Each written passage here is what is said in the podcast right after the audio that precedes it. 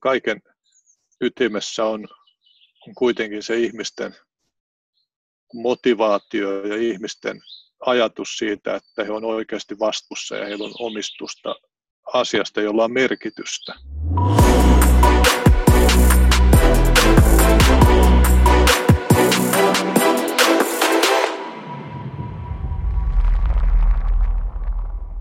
Tervetuloa Pals podcastiin. Mun nimi on Robin Boriström. Ja mun nimi on Sebastian Motley. Me ollaan kaksi junnua, ja me haluttaisiin tietää paljon enemmän kuin mitä me tiedetään tällä hetkellä.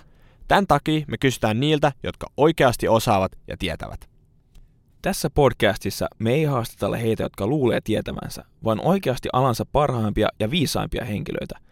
Tämä podcast on ainutlaatuinen mahdollisuus päästä kuulemaan näiden henkilöiden ajatuksia ja mietteitä. Let's go!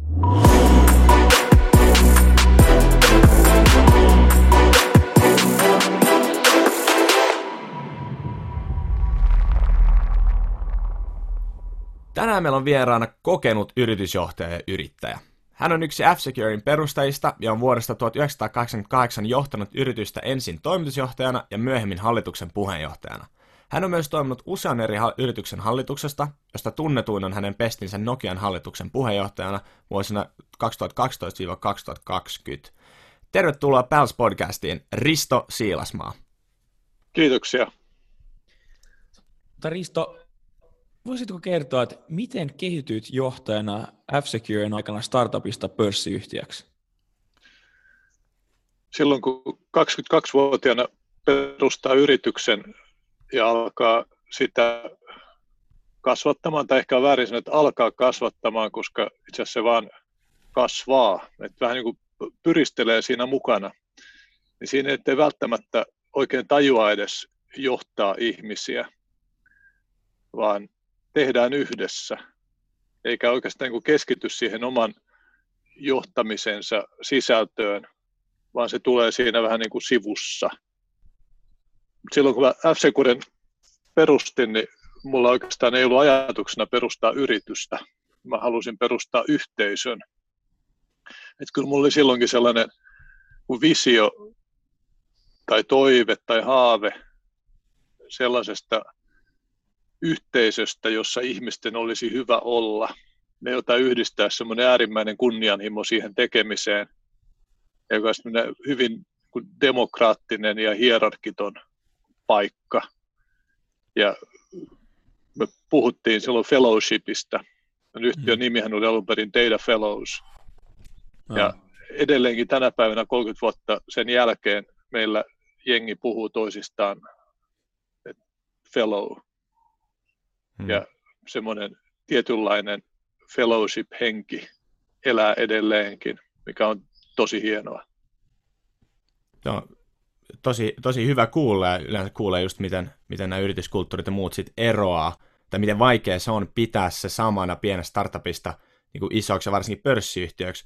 Mutta onko jotain, mitä sä nyt huom- tai muistat siitä, että miten niin kuin tällaiset niin kuin, esim. Niin kuin toimitusjohtajan tehtävät ja, ja johtamistavat eroa sitten tällaisessa pienessä startupissa verrattuna siihen nyt, kun teitä on niin kuin satoja henkilöitä? No, tällä hetkellä Läpsikodissa on 1700 ihmistä. Hmm. Ja totta kai sen kokoisen porukan johtaminen on ihan erilaista. Ja toki mä en ole enää itse toimitusjohtajana, myöskin täysin eri roolissa. Hmm. Mutta on siinä monia kourien tuntuvia eroja. yksi on se, että sä et enää tunne kaikkia ihmisiä. Mm. Kyllä mä muistan hyvin sen ajan, jolloin itse palkkasin jokaisen uuden työntekijän. Että kulttuurin rakentaminen on paljon helpompi, jos voi suoraan palkata sellaisia ihmisiä, jotka valmiiksi ajattelee tärkeistä asioista samalla tavoin kuin sinä, kuin se, että sä palkkaat ihmisiä, joiden pitäisi jotenkin muuttaa ajattelutapaansa myöhemmin, jolloin itse asiassa rekrytointi on kasvuyrityksen toimitusjohtajan yksi tärkeimpiä tehtäviä. By far. Hmm. Ja sitten jossakin vaiheessa et enää pysty palkkaamaan kaikkia. Miten se hoidetaan? Sitten jossakin vaiheessa 300 ihmiseen saakka suunnilleen, niin tunsin kaikki nimeltä. Ja tiesin vähän heistä, mitä heidän taustaansa liittyy. Mutta sitten yhtäkkiä tulee sellainen vaihe, jolloin sä et enää tunnekaan kaikkia. Mm. Mulla on täysin vieraita ihmisiä siellä käytävällä vastaan. Ja totta kai sitten pysäytät heidät ja moikkaat ja kyselet, mitä he tekevät ja koska he on aloittanut ja aina yrität olla kiinnostuneita ihmisistä, mutta se on vähän sellainen taistelu, jonka sä häviät, koska mm. niitä ihmisiä tulee vaan niin paljon, että sä et voi kaikkia enää tuntea. Jolloin sä joudut johtamaan muiden kautta. Ja totta kai, kun yritys kasvaa, niin skaalautumisen edellytyksenä on tietyt prosessit ja käytännöt. Ja niitä prosesseja usein toteutetaan tietojärjestelmillä, tai tietojärjestelmät tukee niitä, jolloin se rakentamaan ihan eri tavoin sen yhtiön toimintatapoja.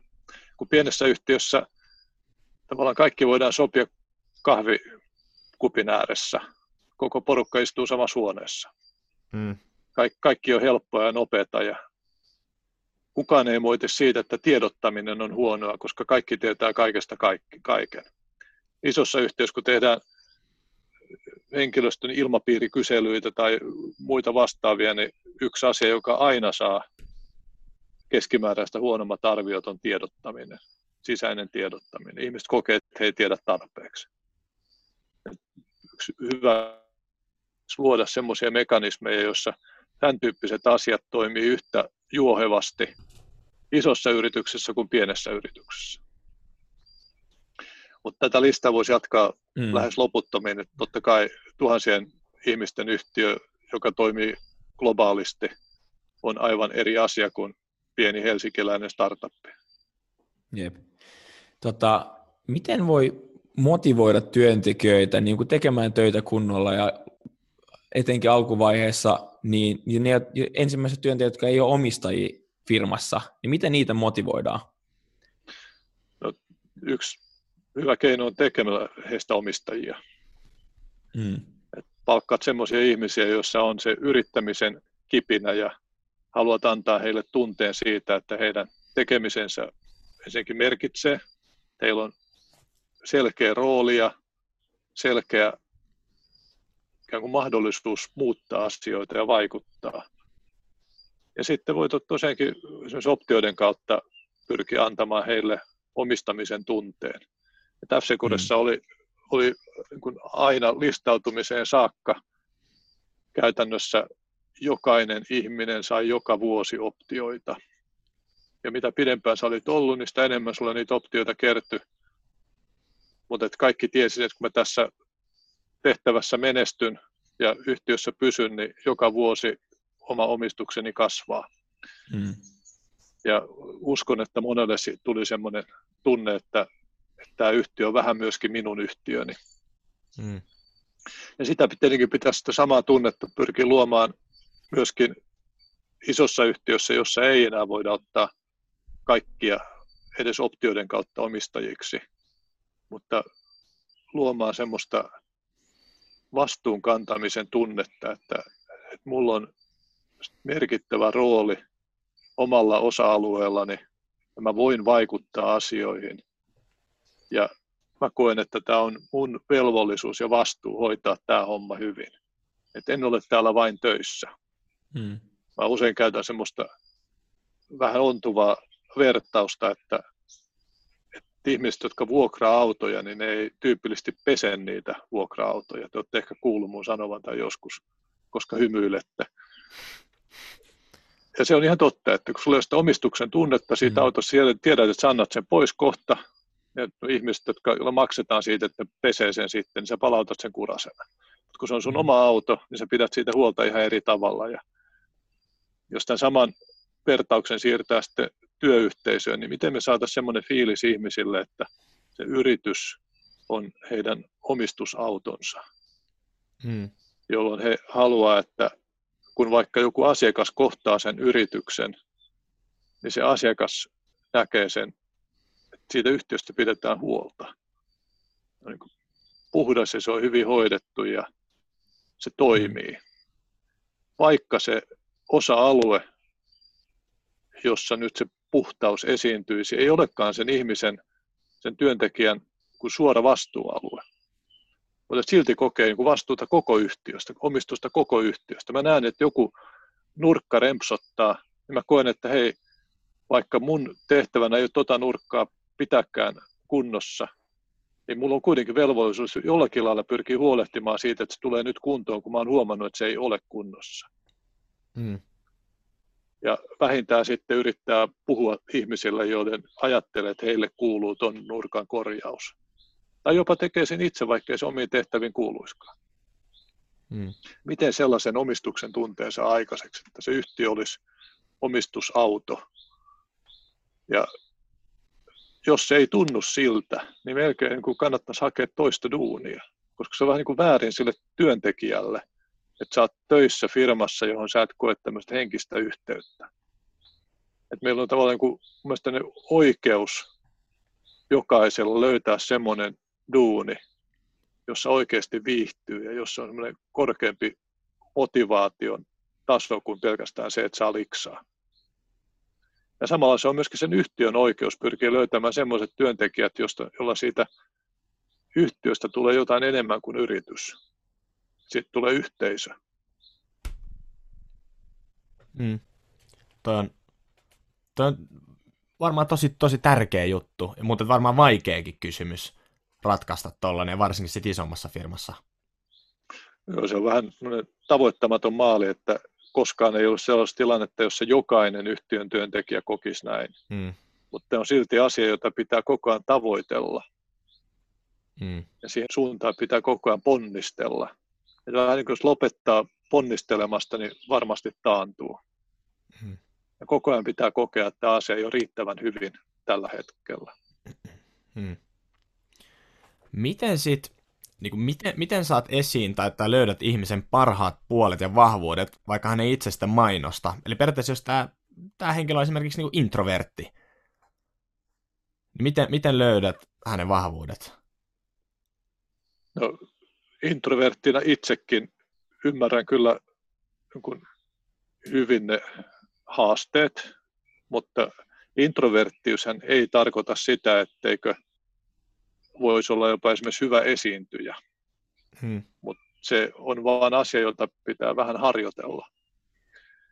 Ja totta kai johtaja voi auttaa ihmisiä tuomaan esille itsestään ne parhaat puolet. Mutta kyllähän se on tavallaan pelkästään auttamista, että ei, ei voi ajatella sillä tavoin, että johtaja jollakin lailla muuttaa sinua, vaan enemmänkin luodaan semmoinen ympäristö, jossa sä voit ikään kuin avautua. Sä löydät itse niitä tapoja, joilla sä voit motivoitua. Et enemmänkin niin päin, että mahdollistetaan sinulle se motivoituminen antamalla vastuuta ja luottamalla ja tukemalla ja kouluttamalla ja kehittämällä sinua, kuin se, että ulkopuolelta jotenkin motivoidaan. Mm. Mm. Tota, puhuttiin jo, jo vähän tota yrityskulttuurista, mutta kuinka tärkeää se on ja miten se käytännössä rakennetaan? Miten yritys rakentaa sen hyvän yrityskulttuurin? No siis yrityskulttuurihan rakentuu ihan itsestään. Mm. Ei, ei voi olla sellaista yritystä, jolla ei olisi kulttuuria. Se rakentuu kaikista niistä yksittäisistä teoista ja toimenpiteistä ja tapahtumista, joita sen yrityksen toimintaan liittyy. Ja totta kai on tärkeää pyrkiä miettimään, että mitkä asiat on, on keskeisiä itselle yrityksen perustajana ja sen yrityksen luonteelle ja toimialalle. Ja sitten puhua niistä, kommunikoida niitä, ehkä pyrkii mittaamaan niitä ja pyrkii toteuttamaan niitä käytännössä että mikään ei tuhoa ihmisten motivaatiota niin paljon kuin se, että puheet ja teot poikkeaa merkittävästi toisistaan. Mm-hmm.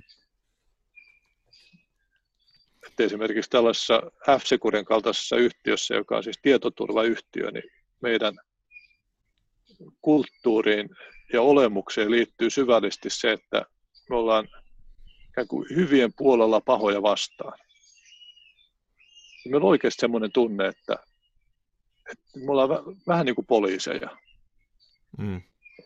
mutta niin kuin isoissa lainausmerkeissä. Mehän ei ole mitään viranomaisia. Tähän asiaan liittyen ei ole globaalilla tasolla lainkaan viranomaisia. Se on pelkästään tavallaan yksityisten yritysten käsissä. Me tehdään huomattavan paljon pro bono-tyyppistä työtä, jossa me yksinkertaisesti vaan pyritään tekemään, ja vähän tehdäänkin, maailmasta turvallisempi paikka mm. kuin digitaalisena ympäristönä. Ja tämä on tavallaan yrityksen tarkoitus. Me haluamme lisätä luottamusta maailmaan, että ihmiset voisivat luottaa esimerkiksi siihen, että nyt tässä videoyhteydessä oikeasti te olette siellä toisessa päässä, eikä joku tuntematon taho, joka vaan feikkaisi, vaan mä voin luottaa siihen, että tämä homma toimii. Ja se on, se on tavallaan kaiken ytimessä. Ja kun katsoo eri yritysten tavallaan syitä olla olemassa, niin se ei aina kauhean hyvin artikuloitu. Ei olla löydetty, tai ehkä sen yrityksen toimialaan liittyen ei voidakaan löytää mitään sellaista kuin ihmisiä todella sytyttävää syytä olla olemassa. Mä muistan esimerkiksi, kun mä haastattelin erääseen kansainväliseen ison yhtiön hallituksen jäseniä, kandidaatteja ja yksi todella mukava, mukavan oloinen, erittäin hyvän työhistorian omaava kokenut kandidaatti oli maailman suurimman tupakkayhtiön hallituksessa. No kyllä, miten, miten sä oot niin mennyt tähän yhtiöön? Ja sitten hän kertoi sitä, että miten hän sinne meni, ja siihen liittyy sitten yksityislentokoneita ja kaikenlaisia muita tällaisia niin kuin ulkokultaisia asioita. Ja mä vaan päädyin, että tämä on niin yksin, yksistään jo sellainen syy, että mä en voi rekrytoida tätä ihmistä. Hmm. Että sen tupakkayhtiön syy olla olemassa, ja mä siitä keskustelin hänen kanssaan, että, niin kuin, että miten sä voit ikään kuin aamulla katsoa peiliin, kun sä oot tämmöisen yhtiön hallituksessa, niin hän yritti selittää sitä, kääntää sen paremmin päin. Niin jotenkin vaikea ymmärtää, että miten he pystyisivät perustelemaan olemassaolonsa tavalla, joka olisi minun tavallani ajatteleville ihmisille kuin houkutteleva työpaikka. Mm. Mutta hei, äh, sit sä hyppäsit toimitusjohtajasta puheenjohtajan rooliin, niin miten tämä periaatteessa, tai mi- miten nämä vastuut ero toisistaan? Mikä on se ero toimitusjohtajan ja sit hallituksen jäsenen tai hallituksen puheenjohtajan kanssa?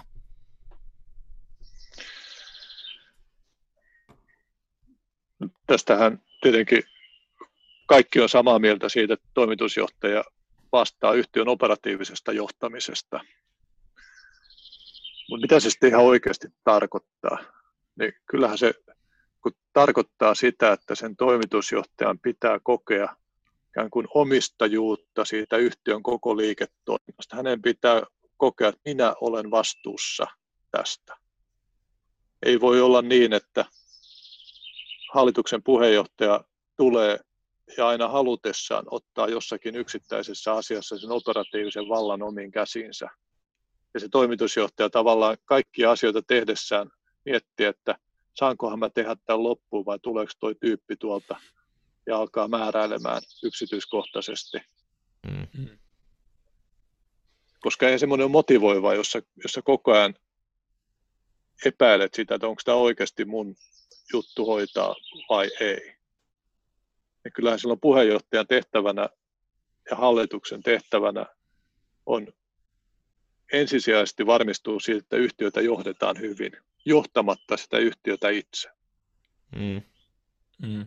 Ja tämä on monimutkaisempi asia kuin se kuulostaa, koska miten sä ikään kuin kauempaa katsoen voit tietää, että yhtiötä johdetaan hyvin.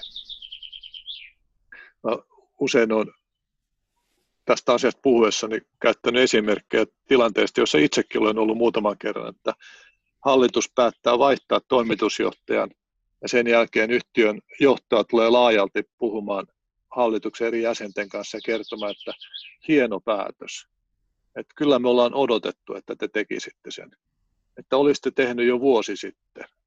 Mm. Ja sitten vähän, että no, miksi ette te ole sanonut meille mitään? Mm. Eihän teistä ole kukaan koskaan tullut sanomaan meille, että nyt meillä on semmoinen ongelma, että pitäisi toimitusjohtajaa vaihtaa. Ja ne johtoryhmän jäsenet keikuttelee päätänsä ja sanoo, että no, kun me halutaan olla lojaali sille toimitusjohtajalle, se on mm. niin vaikeaa tulla selän takana puhumaan ja ihan ymmärrettävää. Mm. Mutta hallituksen tehtävänä on tietää, johdetaanko yhtiötä hyvin. Ja sitten kysymys kuuluu, että miten se saavutetaan. Ja jos toimitaan täysin tämmöisen perinteisen ja kaavamaisen hallitustyön parhaiden periaatteiden mukaan, niin mä väitän, että ei hallitus voi tietää, johdetaanko yhtiötä hyvin.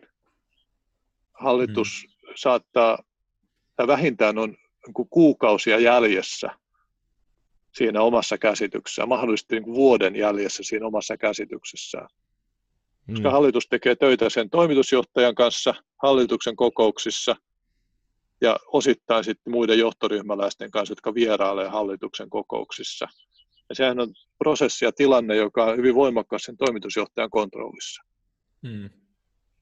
Ei siitä saa oikeaa mielikuvaa siitä, miten yhtiötä johdetaan. Mutta tämä on hallituksen tärkein tehtävä, että varmistua siitä, että yhtiötä johdetaan hyvin. Mm. Tota, miten tämä niin kuin, hyppi toimitusjohtaja pelkästään hallituksen puheenjohtajaksi onnistui sulla? Että sähän toimit tosi pitkään f toimitusjohtajana, mutta sitten myöhemmin puheenjohtajana, niin miten se muuttui sulla, ja varmaan kun sulla se oli niin oma yhtiö, niin se oli vielä vähän niin kuin erilaista, kun piti oma, omasta niin kuin paikasta luopua ja, ja siirtyä eteenpäin. Joo, mä olin 18 vuotta toimitusjohtajana ja nyt mä oon ollut 14 vuotta hallituksen puheenjohtajana.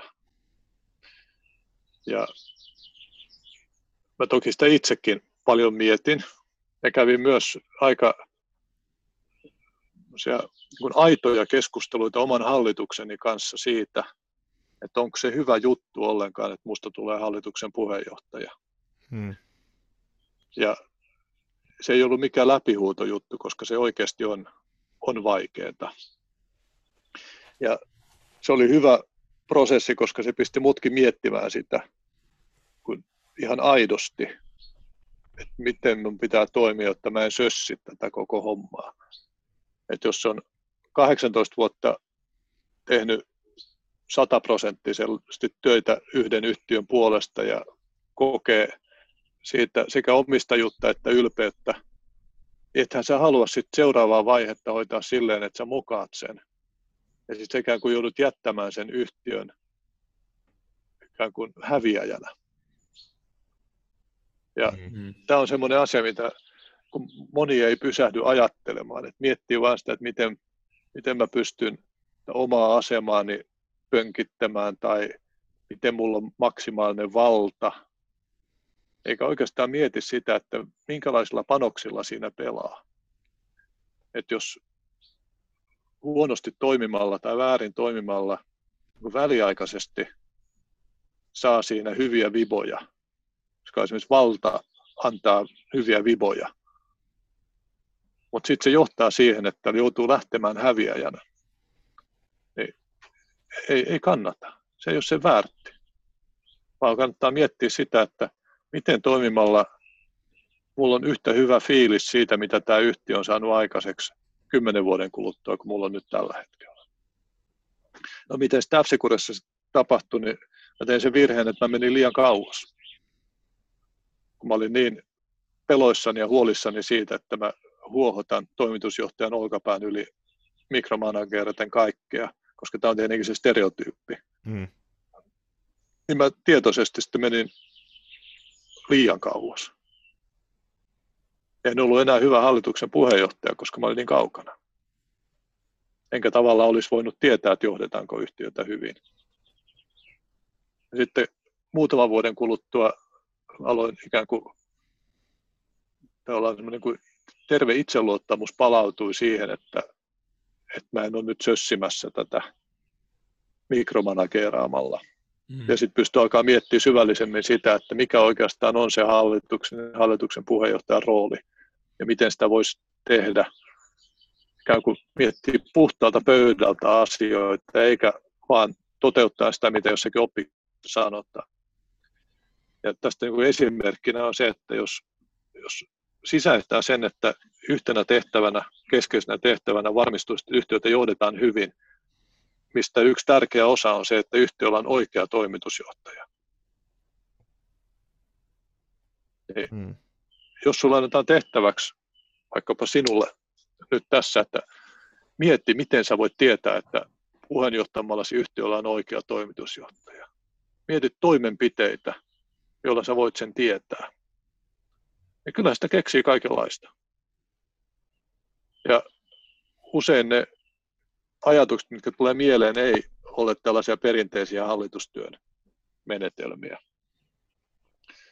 Ja joskus osa niistä ideoista ei ole hyviä ideoita. Ne aiheuttaa enemmän haittaa kuin mitä niistä on hyötyä. Mutta esimerkiksi yksi asia, minkä mä itse otin sitten käyttöön kaikissa yhtiöissä, on se, että mä haastattelen vähintään kerran vuodessa ja uuden toimitusjohtajan tullessa sisään kaksi kertaa vuodessa kaikki johtoryhmän jäsenet kahden kesken. Hmm. Ja kyselen heiltä muun muassa siitä, että miten toimitusjohtaja johtaa yhtiön kulttuuria, eli mitä hän on tehnyt tai tekemässä sellaisia asioita, jotka kehittää ja suoraan impaktoi yhtiön kulttuuria. Ja miten hän johtaa johtoryhmää, miten kokousten agendat muodostetaan, kuinka usein niitä kokouksia on, miten, siellä, miten vapaasti siellä keskustellaan, entä jos tulee riitaa kahden johtoryhmäläisen kesken, mitä se toimitusjohtaja tekee. Sitten, miten toimitusjohtaja johtaa sinua yksilönä, kuinka usein te tapaatte, miten te kommunikoitte, saako hänet aina kiinni, onko hän aina valmis kuuntelemaan, miten hän kehittää sinua, mitä tavoitteita sulla on itse omalle elämälle, mitä tämä yhtiö voi sille tehdä.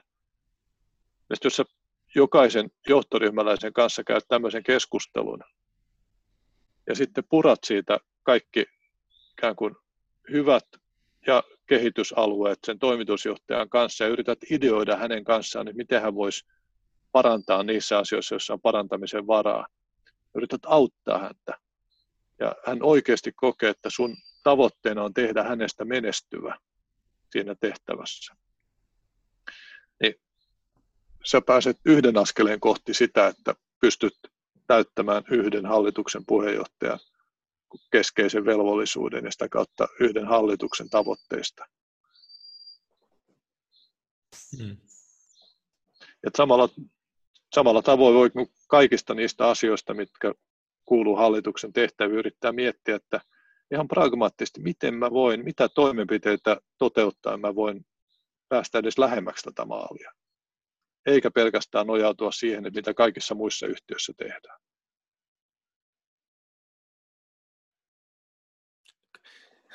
rupesin miettimään, tota, että eihän se kauhean helpolta kuulosta.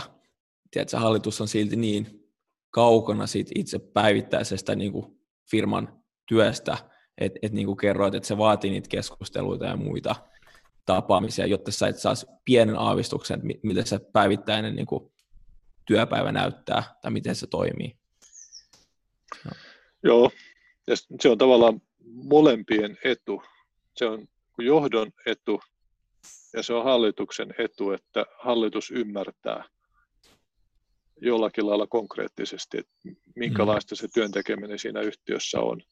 Että on oikeasti sellainen asia, missä, missä ollaan ikään kuin yhtä tiimiä tai on yksi mm. yhteinen tavoite. Että ei ole johdon etu se, että hallitus on niin kaukana, ettei se oikeasti ymmärrä, koska se johtaa konfliktiin viimeistään siinä vaiheessa, kun yhtiön performanssi kääntyy alaspäin. Jolloin se, että hallitus ei ymmärrä ja yhtiö ei menesty, niin voi kuvitella, kuinka vaikeita ne keskustelut sitten on. Yhtäkkiä pitäisi luoda hallitukselle se ymmärrys, jotta mm. ne ymmärtäisi myöskin, miksi se yhtiö ei menesty sillä hetkellä, mitä pitäisi tehdä. Mm. Et niin kuin monessa muussakin asiassa, niin tällaiset kun oppimiset ja prosessit ja käytännöt pitää luoda silloin, kun menee hyvin. Ja sehän on, vaikkapa jos katsotaan Suomen valtakunnan politiikkaa, niin meillä on aina vaikeutena ikään kuin varautua huonoihin aikoihin silloin, kun meillä menee hyvin. Koska silloin, kun menee hyvin, tuntuu siltä, että nyt vaan niin rellestetään ja niitä huonoja aikoja ei tule koskaan. Jep. Ja toi, toi, on, toi on tosi hyvä neuvo mun mielestä just toi, että, että se kannattaa ja pitääkin, vaikka silloin ei ehkä tajua, kun menee hyvin, niin luoda nämä suhteet, luoda se ymmärrys. Ja, ja just tuota, mitä sanoit, että, että haastattelet noita johtoryhmän jäseniä kerran vuodessa tai, tai kaksi kertaa vuodessa, jos on uusi toimari, niin mä aloin kanssa heti miettiä sitä, että no onko tämä nyt kiva toimarille, niin kuin, miten tämä, onko tämä niin mikromanagerausta, mutta sitten mä uskon, että toi, mikä sä sanoit siinä, että, että, että sit sä yhdessä toimitusjohtajan kanssa ja just annat sen ymmärryksen, että sä koetat tehdä hänestä niin kuin menestyvän ja yhdessä teet, niin mä luulen, että se on se, joka kiteyttää koko ton, ton jutun, että, että se ei ole sitä, että me koitetaan etsiä vikaa, että onko toimari hyvä vai ei, pitääkö antaa potkut, tekeekö hommansa, vaan se, että me koitetaan yhdessä, koska on se kuitenkin niin, että toimari on se niin kuin naama ulospäin. Että jos, mm-hmm. jos firmalla menee huonosti, niin, niin hänen, hänenkin maine niin kuin, ei, tai kärsii, saattaa kärsitä siitä, niin, niin toi oli niin kuin, mun mielestä super, super, super hyvä käytäntö, ja sitten oli hyvä neuvo toi, että, että, että hyvin aikoina kannattaa saada se täysymmärrys. Koska ajattelee silloin, kun vaikkapa tässä nimenomaisessa tapauksessa, niin jos yhtiöllä menee hyvin, niin kyllähän toimitusjohtajan itseluottamus on, on todennäköisesti aika korkealla, hmm. jolla hänen on paljon helpompi kuin hyväksyä se, että hänen esimiehensä keskustelee hänen alaistensa kanssa hänestä ja hänen johtamisestaan. Kuin sitten, että jos yhtiöllä menee huonosti ja silloin otetaan tämmöinen käytäntö uutena. Jep. Ja yhtäkkiä se puheenjohtaja lähtee puhumaan hänestä hänen alaistensa kanssa kahden kesken. Ja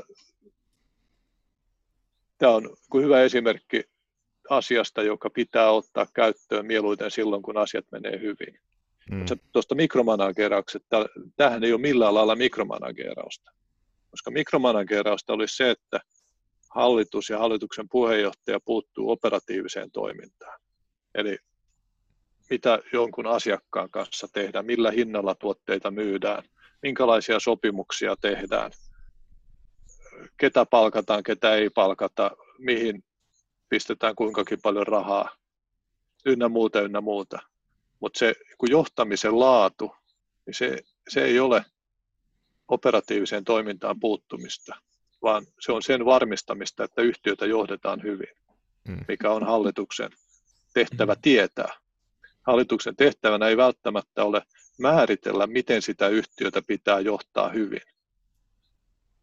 Johto voi hyvin määritellä sen, mutta hallitus, hallituksen pitää tietää, onko yhtiö hyvissä käsissä vai ei. Hmm. Miten tota, jos mennään tähän Nokian hallituksen puheenjohtajuuteen, niin, niin silloin kun sä otit Nokian hallituksen puheenjohtajan paikan, niin, niin Nokia oli aikamoisessa kriisissä ja, ja sitten reilun vuoden jälkeen niin, niin otit väliaikaisen pääjohtajan paikan, niin, niin se oli varmasti todella vaikeaa ja niin kuin henkisesti rankkaa. Niin, niin kerrot sä vähän enemmän näistä sun ensimmäisistä vuosista Nokian hallituksen puheenjohtajana? Yksi kun ihmiskunnan menestymisen ja kehittymisen tärkeimpiä tekijöitä on se, että aika kultaa muistot. Hmm. Et me semmoiset vaikeat ajat ja ikävät asiat, niin ne, ne jollakin lailla niin haalistuu ajan kuluessa. Ja se on tärkeää siitä syystä, että se luo ikään kuin optimismia tulevaisuuteen liittyen. Että lähtee uudestaan tekemään samanlaista juttua, mikä oli tosi vaikea ja kivulias, kun ei enää muista niinkään niitä kivuliaita asioita ja se homma kuitenkin päättyy hyvin, niin siitä jää positiiviset ajatukset. Ja en mäkään oikein muista enää niin kovin hyvin sitä, että miltä, miltä ne asiat tuntuu. Että kun mä kirjoitin tätä kirjaani niin johtamisesta, paranoidista optimismista, niin silloin käytin aika paljon aikaa sen muistelemiseen ja luin vanhoja meilejä ja muistiinpanoja ja muita, ja ne palautti, palautti mieleen. Mutta silloin kun sä tuut uutena ihmisenä vaikeaseen tilanteeseen, niin sä oot ikään kuin vapaampi toimimaan koska sä et koe syyllisyyttä siitä, minkälaisessa tilanteessa yhtiö on. Hmm. Ja tämä on yksi tärkeä periaate ja yksi tärkeä syy siihen, että mistä syystä usein tietyissä tilanteissa on syytä vaihtaa toimitusjohtajaa. Ei siksi, että se toimitusjohtaja niin kuin sinänsä olisi välttämättä huono, huono henkilö johtamaan sitä yhtiötä eteenpäin, vaan siitä syystä, että hän tuntee syyllisyyttä niistä vaikeuksista, joissa yhtiö sillä hetkellä on. Ja se syyllisyyden tunne tekee hänestä huonomman johtajan siihen tilanteeseen. Usein kun leikkaussaleissa saattaa olla sellainen tilanne, että jos tehdään joku vakava virhe, joka uhkaa potilaan henkeä, niin vaihdetaan ihmisiä siinä leikkaussalissa kesken leikkauksen. Okei, okay, joo. Mm. Koska se syyllisyyden tunne siitä tehdystä virheestä vaikeuttaa sen saman tiimin onnistumista sen virheen korjaamisessa. Ja totta kai ei aina siihen ole aikaa, mutta mulla on ihan itselläni kokemustilanteesta, jossa tämmöinen hengenvaarallinen virhe tehtiin ja koko se porukka, joka siinä huoneessa oli, kun se virhe tapahtui, heitettiin sieltä ulos ja kokonaan uusi tiimi sisään, mm. joka sitten tilanteessa, jossa jos kaksi minuuttia enemmän olisi kulunut aikaa, niin potilas olisi kuollut. Niin siinäkin tilanteessa vaihdettiin koko tiimi. Ja mielestäni se on hyvä esimerkki siitä, kuinka tavallaan se shokki ja syyllisyyden tunne ja negatiiviset fiilikset vaikeuttaa oikeiden ratkaisujen tekemistä. Kyllähän se nyt on nähnyt vaikka koronakeväänä Suomessa, kuinka joidenkin viranomaisten on ollut vaikeaa myöntää, että joku heidän aikaisempi arvionsa oli väärä. Ja sitten vähän niin kuin takerrutaan siihen aikaisempaan arvioon ja puolustellaan sitä ja perustellaan sitä senkin jälkeen, kun kaikki jo tietää, että se oli väärä. Mm. Tavallaan samasta ilmiöstä kysymys. Mm. Joo, toi kyllä oli, niin kuin, hy, hyvin selitit sen hyvä esimerkki siitä, että miten se toimii tuossa tilanteessa, mutta myös niin kuin, isossa yrityksessä, koska näitä toimitusjohtajan niin kuin, vaihtoksia tulee, tulee usein, niitä vaihdetaan just tällaisissa tilanteissa, ja nyt mä ymmärrän paremmin, että minkä takia, koska se oikeasti tuo sitä niin kuin arvoa firmalle, kun tulee täysin uusi henkilö mukaan ja vie yrityksen sit uudelle tasolle. Et, tota, sun vuosien aikana hallituksen jäsenen ja hallituksen puheenjohtajan Nokiassa, niin mitä sä nyt jälkikäteen näet, että mitä sä opit siitä, kun tulit kriisin keskellä ja sit otitte yhdessä niin kuin firman uudelle tasolle ja jatkoitte matkaa? No mä olen niitä oppeja yrittänyt tässä kirjassani kuvailla ja niitä tietenkin on vaikeita tiivistää muutamaan sanaan. Mutta ehkä voiko sitä palata takaisin siihen, mistä me tässä keskustelun alussa puhuttiin, että kaiken ytimessä on, on kuitenkin se ihmisten motivaatio ja ihmisten ajatus siitä, että he on oikeasti vastuussa ja heillä on omistusta asiasta, jolla on merkitystä. He tekevät työtä, jolla on merkitystä. Heillä on tulevaisuuden uskoa, mutta ei semmoista turhaa optimismia. Mm. Oletteko te kuullut Stockdalein paradoksista? En ole. En, no, en ole kuullut. Ja Stockdale oli, oli muistaakseni hän Yhdysvaltain laivaston amiraali. Joka tapauksessa oli korkea-arvoisin Yhdysvaltain sotilas Vietnamin sodassa, joka oli tällä tietyllä vankileirillä. Ja hän tuli sieltä sitten vuosien jälkeen, pääsi kotiin ja hän oli aika huonossa kunnossa, mutta mieleltään niin virkeänä. Ja hänet kysyttiin, että, että niin kuin, haluttiin tietää, miten, miten hän selvisi siitä. Ja toimittaja kysyi häneltä, että, että ketkä kuoli ensimmäiseksi. Ja taas doktori sanoi, että no siinä on helppo vastata, että optimistit. Ja tämä toimittaja vähän hämmentynyt, että, että miten niin, että se optimismi on tärkeä asia selviytymisessä. Ja taas doktori sanoi, että, että nämä optimismit ajattelivat, että me päästään täältä ulos ensi joulun mennessä, päästään kotiin. Ja sitten tuli joulu ja ei päästy kotiin. Ja ajattelin, että no pääsiäisen mennessä päästään varmasti kotiin. Ja tuli pääsiäinen, eikä he päässyt kotiin. Ja ajattelin, että no kyllä niin kuin Thanksgivingin mennessä niin varmasti ollaan kotona. Ja tuli Thanksgiving ja he ei päässyt kotiin. Ja sitten kun tuli se seuraava joulu, niin he kuoli, kun heidän sydämensä murtui. He menetti uskonsa. Ja hän halusi tehdä eron kuin optimismin ja onnistumisen uskomisen välillä. Ja tavallaan tämä on sama asia kuin se mun paranoidi optimismi. että pitää olla varautunut mihin vaan. Samaan aikaan kun uskoo vankkumattomasti siihen, että jotenkin tästä selvitään. Ja se, että sä varaudut vaikeuksiin ja varaudut odottamattomiin tapahtumiin ja yllätyksiin ja epäonnistumisiin, mutta silti uskot, että varmasti pärjätään, varmasti menestytään, varmasti onnistutaan jotenkin. Niin tämä kombinaatio on se, mikä jo menestymiseen. No toi on ihan, toi, toikin on ihan super, super hyvä neuvo. Ö, miten tota, mä tuossa katsoin, tai mä itse asiassa kuulin toista, toisen podcastin, niin aika jännä juttu, niin S&P 500-listalla olevilla yrityksillä, niin niillä on tällä hetkellä keskimääräinen elinaika noin 15 vuotta. Niin yli sata vanhoja yrityksiä on todella vähän, ja sen saavuttaminen on erittäin epätodennäköistä. Nokia on 155 vuotta vanha. Oletko koskaan miettinyt, miksi juuri Nokia on selvinnyt näin kauan?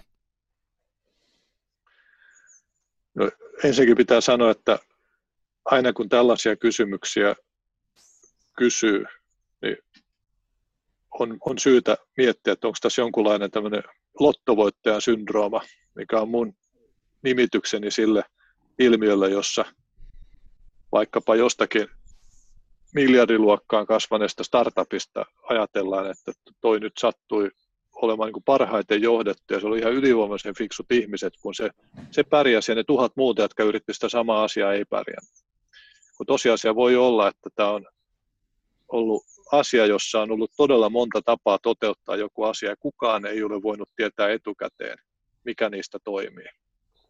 Ja tuhat startuppia, kaikki yrittää sitä vähän eri tavalla ja joku niistä vaan sattuu toimimaan.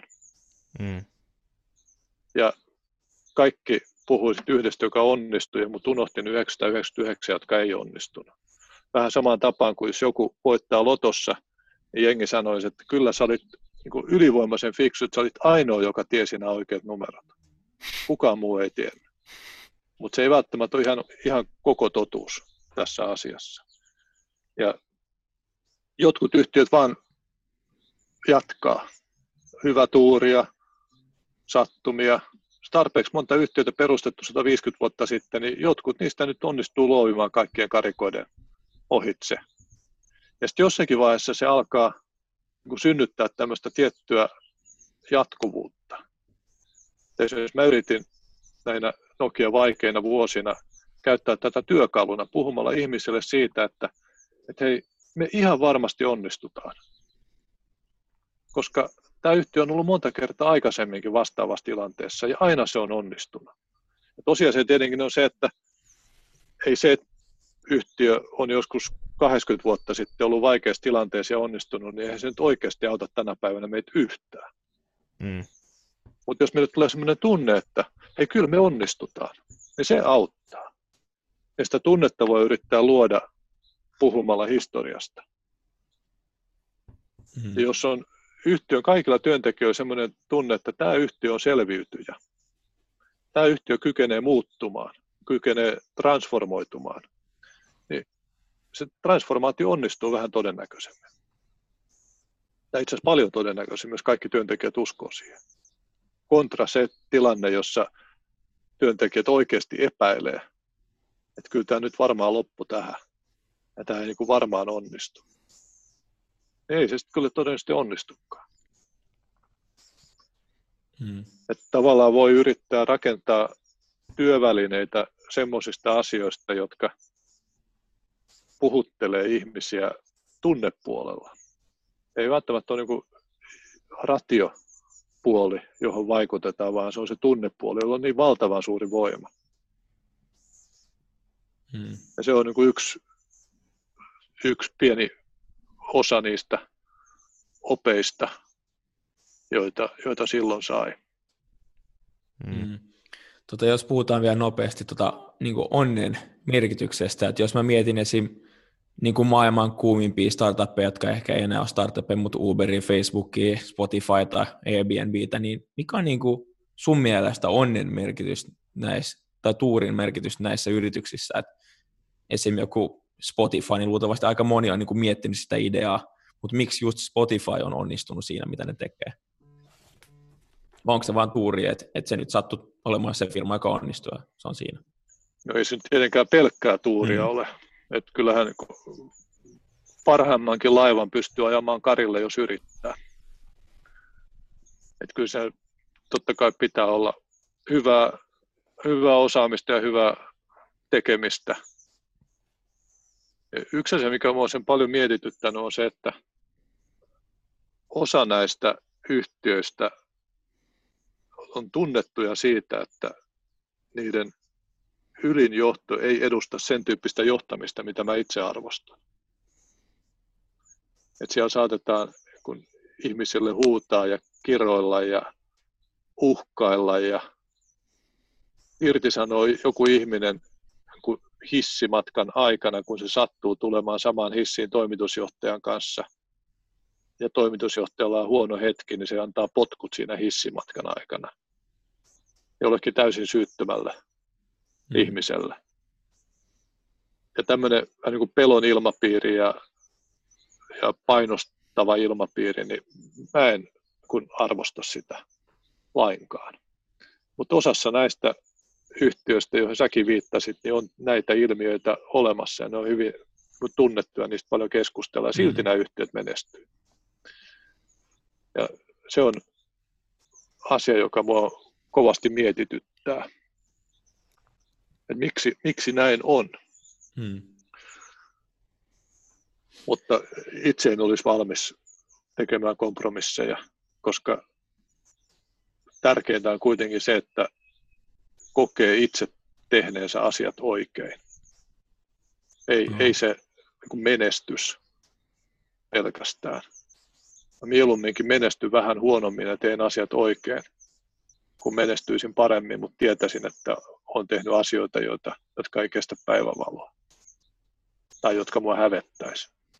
Mm. Se, on, se on täysin totta ja hy, hyvä pitää mielessä. Tota, loppuun vielä Pälspodcastin kultainen kysymys.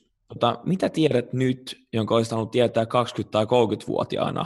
Eli periaatteessa sun suurin oppi niin kuin elämän tähän saakka. Minusta tuntuu, että sitä huono vastaus tähän kysymykseen, mutta tavallaan ne suuri, niitä suurimpia oppeja ei ole tarkoitus saada nuorena. Niitä ei voi, niin kuin, ei voi saada automaattisesti annettuna, vaan ne pitää kokea. Mm. Et, et tavallaan ne suurimmat opit, jotka mulla liittyy ihmisten motivaatioon ja onnellisuuteen ja siihen, mikä elämässä oikeasti on tärkeää, niin en mä olisi uskonut niitä silloin. Oli liian mm-hmm. kiire ja liian touhukas ja oli niin kuin valtava juokseminen koko ajan seuraavaa juttua tekemään. Enkä mä olisi osannut pysähtyä ajattelemaan. Mä nyt vähän niin kuin, että joo joo, että toi vanha parta tuossa turisee, että ei, ei mulla nyt aikaa tuommoisia asioita hmm. miettiä. yksi, niin kuin... hmm. yksi, yksi ehkä esimerkki tästä on tavallaan se, että olen monta kertaa todennut, että elämän yksi tärkeimmistä tehtävistä on löytää hyviä ihmisiä, joita loppujen lopuksi ei ole ihan kauhean paljon. Ja kun sä löydät niitä oikein hyviä ihmisiä, niin tee kaikkesi pitääksesi heitä lähelläsi. Et teet töitä sen eteen, että ne ihmiset, joihin todella voi luottaa, jotka todella osaa, joilla on hyvä sydän ja niin semmoisia ihmisiä, jotka tekee sut onnelliseksi, antaa elämään sisältöä. Niin näe vaivaa sen eteen, että pidät heitä lähelläsi, koska heitä on aika vähän. Mm. Joo, joo, toi pistää ihan, ihan melkein hiljaiseksi ja miettimään vaan, että toi on kyllä ihan, ihan, ihan superhyvä neuvo. Ja hei, tuhannet kiitokset Risto mukavasta haastattelusta ja ihan, ihan mahtavista neuvoista. Hei, kiitos teille.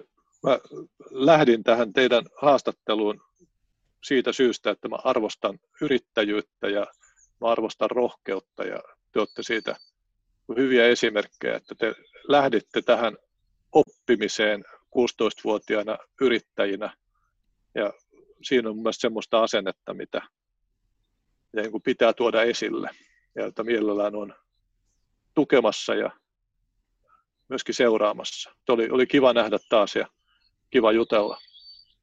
Kiitos No, kiitos. Ja kiitos myös kaikille kuulijoille. Tykätkää, seuratkaa ja antakaa palautetta. Kertokaa myös, mitä haluaisitte kuulla ja ketä meidän tulisi haastatella seuraavaksi. Ja kiitos, palaillaan kohta. Moi moi! Moikka!